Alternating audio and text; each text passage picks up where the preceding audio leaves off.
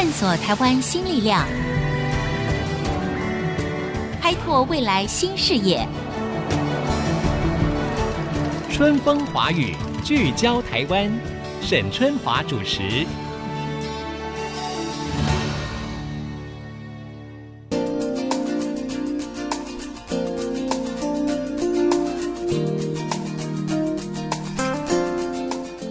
各位听众朋友，大家好，欢迎收听 IC 之音 FM 九七点五春风华语聚焦台湾，我是节目主持人沈春华。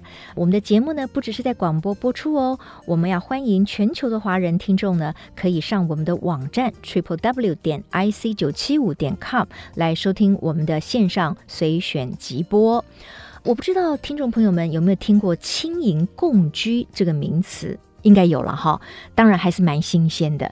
那轻盈共居呢，指的就是年轻人跟银发族哈，就是比较年长的人共同居住在一起。那当然呢，如果说我们跟自己的阿公阿妈住在一起，很稀松平常嘛，也很自然。可是这个轻盈共居指的就是跟没有血缘、不认识的长辈住在一起。哎。那这个能不能够真的合得来呢？为什么要推展这种青银共居呢？那目前在台湾执行的情况到底如何？有没有显现出了什么样的一个优点？它在执行的时候有没有出现一些什么样的困境呢？其实我们说青银共居哈，idea 其实最早是从荷兰开始的，这样子的风气呢，近年来呢也吹进我们台湾了。像新北市政府呢，就在三峡的北大青年社会住宅推动了青银共居的。试验计划没有错，因为现在才刚开始嘛。然后呢，从这个试验计划当中，就会有一些参考值，大家再来改善，看看能不能够让不管是年轻的一代或者是长辈呢，在这样子的一种共居环境里面呢，都能够更加的开心啊，然后生活得更为愉快。那今天呢，我们要透过电话访问呢，这是新北市的三峡北大青年社区住宅推出的轻盈共居计划的执行者哈，执行单位，他也是玖楼共同创办。人柯柏林，柏林你好，嗨，大家好，好，柏林，我们知道呢，现在呢，你们是承接了新北市的三峡北大青银共居计划，对不对？对，没错。那所以这个青银共居都是公部门的一个计划。它最早其实是我们想要解决自己在台北住的问题，嗯，然后发现到说，哎，台北很多的空屋，那这些空屋其实都是长辈所拥有的，嗯，那我们就在想说。这些长辈，他们一九六零、一九七零年代的时候买了房子，家里有几个小孩就买几间房子。可是小孩长大之后，他的生活空间好像已经不需要像以前那么多了，所以开始有很多空的房间。那我们就有遇到一些屋主，他请我们帮他媒合室友进去，然后我们就把这样的一个故事写下来，就是不同种族、不同世代，却可以在同样的一个餐桌上一起聊天、分享生活。这件事情被新北市政府看到，他就请我们去做。哎，是不是可以来在台北三峡这样的一个地方，然后来做青银共居的一个实验计划？嗯。所以呢，这个是从什么时候开始？好像是二零一七年底，是吧？对，我们是二零一七年的暑假先做了一个实验。这个实验就是在想说，到底长辈跟年轻人住的或者是玩在一起的时候，有没有什么样的？活动是两个世代都可以同样兼容的。我觉得年长者哈，因为比较容易会感到孤单嘛，所以如果有年轻人加入他的生活共居的环境里面，或许他们会很想要试试看。但是你要说服年轻人能够去跟自己不认识的长辈生活在一起，他会觉得说：“我好不容易脱离家庭，我自己一个人生活的自由自在，我现在还要去跟其他的长辈住在一起。”你们在找这些年轻人的时候，一开始会不会发生困难？一开始的时候，其实我们抱持着就是好像会蛮困难的，可是后来其实发现蛮多人对这个议题是有兴趣的，因为他们可能以前跟祖父母要一起居住过的经验，那个经验对他们来说是一个美好的过往生活的可能，所以他就想说，哎，今天长大了，然后到一个新的地方。是不是也可以复制这样美好的一个经验？嗯，OK，好，所以反而是有一群年轻人，他们愿意来做这样子的一个计划的，对不对？对，还有另外一群年轻人，他们其实是带着一个冒险泛滥的精神，就是其实说，哎，这件事情应该对台湾的高龄化、然后少子化是有帮助。他们也想说。是不是就这一件事情来探索看看？非常好，对哈，我觉得年轻人毕竟还是充满了各种不同的想法，对于未来的可能性也是充满了活力哈，跟想象。确实，我觉得他们应该也注意到了，台湾确实已经进入了高龄化的社会。那如何让年纪比较长的这些长辈们，他们在生活起居方面，呃，如果他没有办法跟原有的亲人、小孩，或者他本来就是只有自己孤单一个人，有没有办法去融入陌生的，但是呢，也同样很有爱心。跟耐心的这个年轻人，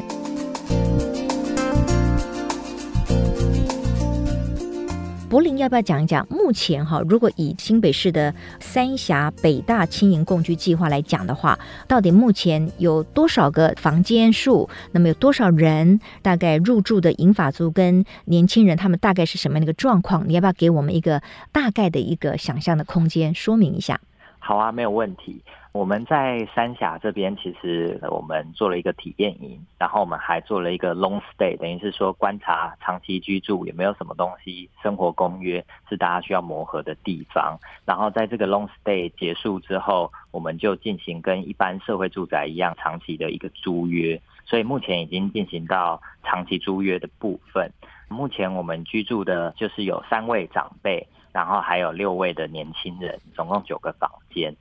哦，所以三位长辈跟六位年轻人，嗯、然后你说他们就住了九个房间，所以每一个人都有个单独的房间。对，自己是有一个自己的房间，可是我们共用客厅、共用卫浴。哦，所以这一层楼里面就有拥有这九个房间呐、啊，这是很大的一层呐、啊。对，因为它是以前盖的社会住宅，这样子，嗯嗯嗯嗯，然后它是旧的三房两厅，然后我们把它做改造。那这个改造的话，就是让大家可以串门子，就是我们赋予三个不一样的客厅，有不同样的功能性，例如有大家一起吃饭的地方，有大家一起玩乐的地方，嗯，还有大家一起，因为像很多年轻人需要读书写报告，然后长辈可能要。假期做一些比较安静的事情，就是工作的地方。OK，所以三位长辈跟六位年轻人，他们共用一个，嗯，共用三个客厅。哦，共用三个客厅，所以是三个不同的公寓，对，不对？是是是，就好像三个家庭一样了，三个不同的空间。嗯、是的，我们是比较特别，等于是说每一个空间有做不一样的区别。例如有一个屋子，它全部都是年轻人；有一个屋子，它是有两个长辈一个年轻人；然后有一个屋子是有一个长辈两个年轻人这样。那三个全部都是年轻人住在一起，他的实验的目的是什么呢？他实验的目的，其实我们是鼓励大家去串门子。所以，例如说，三个年轻人那边他玩游戏的器材比较多，就会有长辈，然后可以去那边一起玩桌游。嗯，我在一开始的时候呢，有提到说，事实上所谓的青银共居哈，最早是从荷兰开始的。当时呢，他们就选了六位大学生，让他们可以免费住在安养中心。唯一的要求就是说，他们每一个月呢要花三十个小时，跟安养院里面的长辈呢当好邻居。要做什么呢？都可以由这些年轻人来创意。也许可以陪长者呢浇浇花啦，或者是跟他们聊聊天啊，等等的哈。那我不知道，就说现在你们。执行的新北市政府的这个轻盈共居的计划里面，对于年轻的入住者来讲，有提供什么样居住上特别的优惠吗？对于年轻的入住者，他们来说租金会比市面上便宜，这样子，因为它是政府的一个社会住宅。嗯，可以知道，就是一个人现在要付多少租金吗？一个雅房的话，大概是三千五百块左右。雅房就是没有自己的卫浴，对不对？对对对，对。哦，OK，然后共用就是所谓大家一起的那个浴室跟卫生间啊，没错。但是三千五真的还是非常便宜。如果以北大附近来讲的话，一个年轻人的雅房大概要多少？一个年轻的雅房可能要在五千到七千左右哦，那花费就折半了，对不对？嗯嗯嗯。啊，这个当然是蛮优惠的了哈。那你们是不是也会挑选什么样的年轻人，他才可以加入这个所谓轻盈共居的实验计划？我们原则上等于是说，我们会有一些既定要参与的活动，例如像一些课程，就是他必须要我们叫懂老知青课程，就是。知道长辈的一些可能像饮食的习惯已经改变了，嗯，然后也要让长辈告诉他说，哎，到底有没有什么事是他们想要一起做的，可以策划一起玩的活动。嗯，还有他们会去观察整个社区的脉动，例如发现这个社区的钥匙儿童很多，然后长辈跟年轻人就会一起办一个营队，类似像这样让这些父母假日的时候有机会去喘息。所以他们赋予的是一个在社区里面。扮演一个串接彼此跟彼此之间的桥梁。不过最主要的就是说，让这个年长者他可以直接跟年轻人哈近距离的住在一起嘛，对不对？那这个最想要达到的目的是什么呢？是彼此的陪伴还是什么？还有其他的目的吗？我觉得彼此的陪伴是第一个很重要的。那另外一个就是，其实我们在分享彼此的生活。我们常常是在谈说，其实重点不在经营，重点是在。共居，因为很多的长辈他们退休之后，他们也想要探索他们自己的第二人生、第三人生。嗯嗯。有的时候他觉得说，哎，小孩已经大了，我也不想再叨扰小孩，想要去过自己想要的生活，所以到处去当志工啊，到处去串联一些新的人际网络啊。你再想想年轻人。在做什么样的有趣的事情啊？嗯嗯嗯，OK，好，这是一个很有趣的话题。我觉得因应台湾高龄化社会的这个来临哈，所以青银共居在台湾的实验，到底它能够走向什么样的方向？它能不能够越来越普及？能不能够提供给长者，甚至也提供给年轻人另外一种生活方式的选择？我觉得真的很有趣。那广告回来之后呢，我们要继续访问柯柏林哈，这个是新北市的青年社会住宅的青银共居实验计划的执行者哈，然后让他来谈一谈，到底青银共居他们在推展上面有没有遇见什么样的困难？那到目前为止的话，有哪些人可以参加这样子的实验计划呢？马上我们再回到春风华语，聚焦台湾。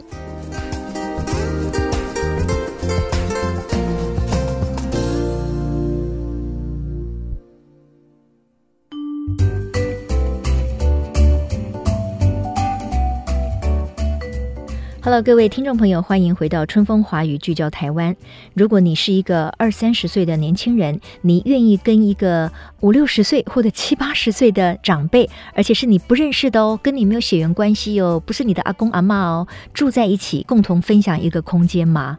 这个呢，就是现在很多的城市里面哈，因应一个高龄化社会的来临，那么有很多的公部门他们想要去实验甚至推广的一种概念，就叫做青银共居。我现在呢。透过电话访问的是轻盈共居实验计划的执行者柯柏林哈，柏林，到目前为止，这个轻盈共居的计划已经执行多久了？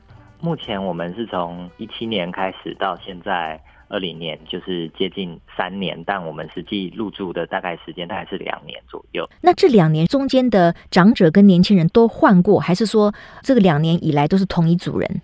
反而是长者比较没有换，可是年轻人因为生涯规划，然后可能就学就业的问题，换的几率是比较多。那他们入住的时候需要签合约，就说哦，我保证我一定要住个半年以上啊，或者什么之类的。他们的权利义务是什么？这些年轻人，我们那个时候是有设定，是说就是比较社会住宅的一个规定，就是一次合约签两年或一年。当然，大家都可能遇到状况，有提前退出的时候，可是有提早讲。那我们比较注重的就是在一起生活的时候有没有一起互动，嗯，然后一起去经营一个家的这样的感觉。是，那一起互动要如何呢？我的意思就是说，这会有规范吗？就像我前面提到的荷兰的例子，他可能要求免费住进来的年轻人，每一个月一定要有三十个小时是跟长辈们一起互动的。那互动的活动跟内容跟方式可以由他们来决定，就就好像就是说，有一点像是以工换宿了，就是说。他们免费入住，可是他们也要肩负一定的责任，哈，陪伴这些老人家，让老人家的这个生活呢可以更活化。那在你们的公约里面有没有比较具体的规范？就是他们如何能够增加两个世代之间的互动？我们其实没有一个比较具体的规范，可是我们有的规范就是一起要参与所谓的社区营造的活动，这样子。嗯嗯就在参与社区营造的活动，其实免不了就是要跟长辈直接互动。嗯，那其实他们自己在家户间，像打扫啊、分工啊，例如像可能比较重的回收，就是年轻人协助拿到下面。嗯、对，然后比较轻形态的这样的一个打扫工作，就是长辈来做。等于是说，在生活里面，其实他们就是一起共享着生活，甚至是。我们的阳台可能有长辈比较娴熟这些花草树木的，嗯嗯，然后还会教年轻人说：“哎、欸，你这个葱，你这个蒜种这样水太多了，这样子。”嗯嗯，对，等于是说大家生活在一起，而不是用一个规范，是说我一定要付出几个小时。OK，这样。那你们应该有访问过这些住在里面的长辈，他们对于这样子的生活，他们的评价以及他们的回应是什么呢？这个也是蛮两极的，这样，因为很多时候长辈他以前的生活经验会影响到他跟人家共居的一个情况，这样子。那有的他可能很开心很快乐，然后他觉得可以在这边，甚至可能一直住住到终老都没有关系。对。那有的他可能以前就是独居，没有家人，然后也没有过小孩，所以在这样的一开始的途中，他其实是比较不安跟害怕。所以要多做一点关怀，这样。嗯，OK。不过，因为你刚才说的这个目前的所谓的青银共居的实验或者这个计划哈，总共在里面只有三位长辈嘛，对不对？对，这个计划其实会在今年的时候扩大，在新店其实我们会增加到二十九户，一下子就会增加到二十九户。嗯，没错。二十九户的话，就至少可以邀请到可能二十多位的长辈来入住，是这样吗？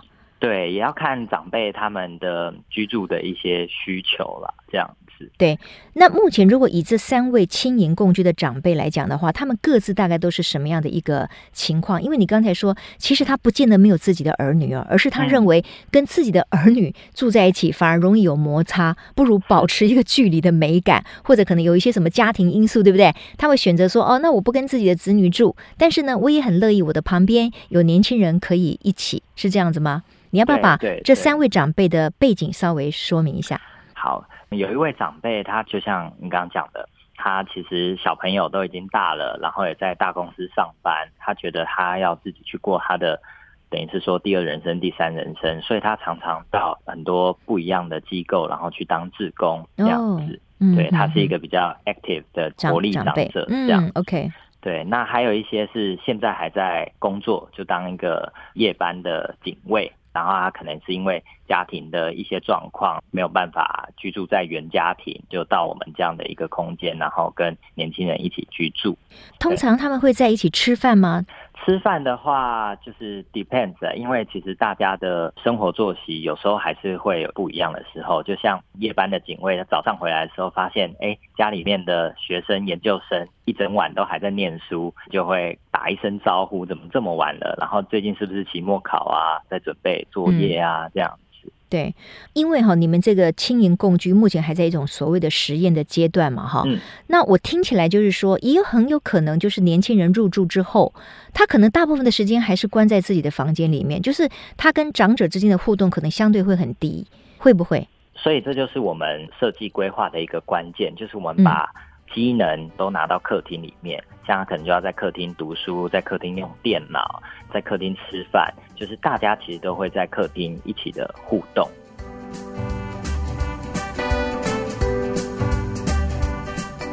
那当然了，我知道，就是说，为了让这个计划可以顺利的推动，因为这个需要很多的细节嘛，哈。嗯。那所以你们有推行了这个叫做体验营啊，这个体验营只有三天两夜。嗯。那体验营有多少人来体验呢？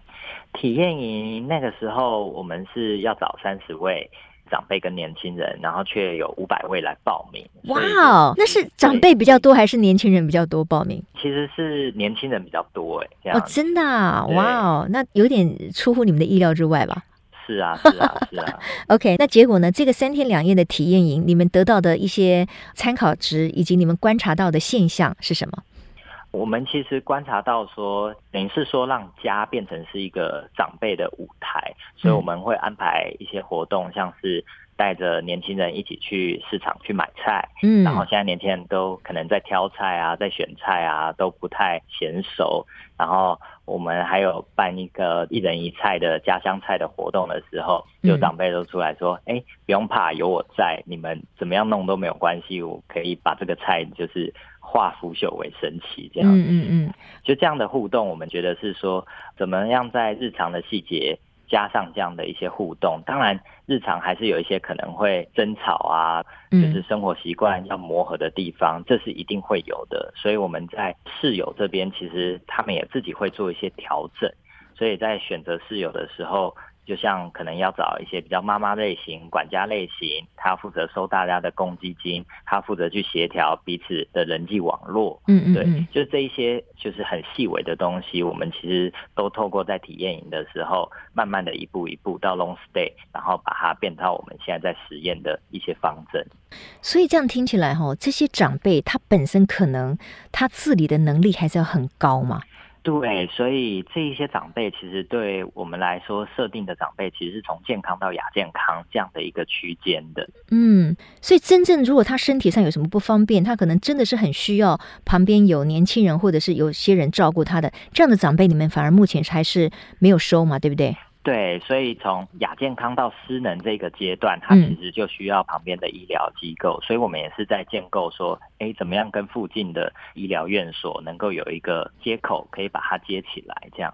那我好奇的就是说，因为你们推的这个轻盈共居哈，就是说，既然给了年轻人比较优惠的房租嘛，嗯、那当然也希望他可以比较积极性的扮演一个良善的共居者哈，就是说，可能也跟长辈提高互动啊等等的。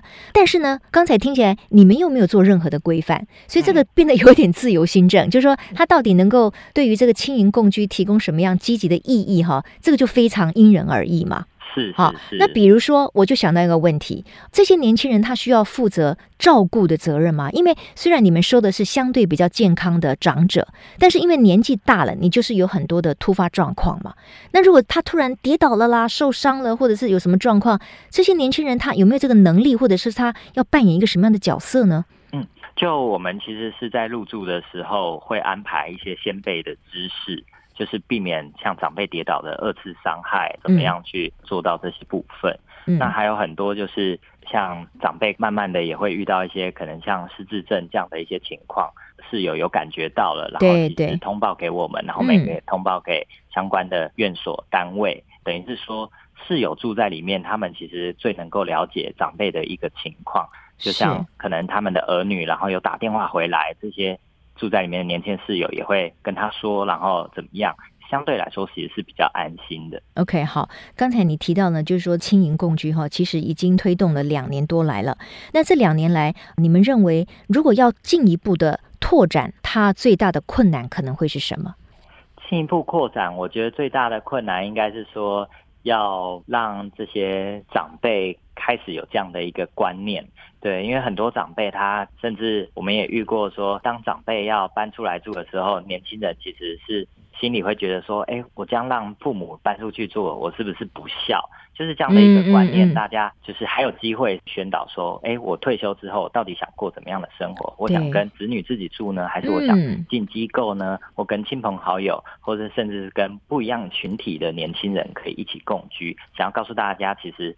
退休的生活的居住选择，其实有更多的可能。啊，对，OK，太好了，真的，我觉得就像刚才柏林讲的哈，我觉得任何一件事情做或者是不做，最大的阻碍往往是自己。那自己呢，就来自于说你有没有这样的观念，你能不能够接受更开阔的思维哈？事实上，我觉得这个社会呢越来越多元，台湾的社会确实要进入高龄甚至超高龄的社会。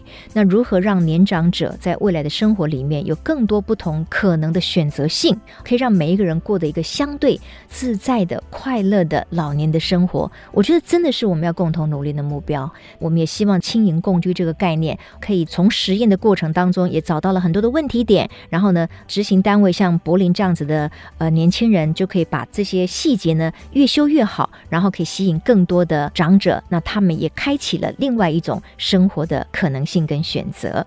好，谢谢柏林，谢谢沈姐，好，也谢谢各位听众朋友的收听，我们下周同一时间空中再会，拜拜。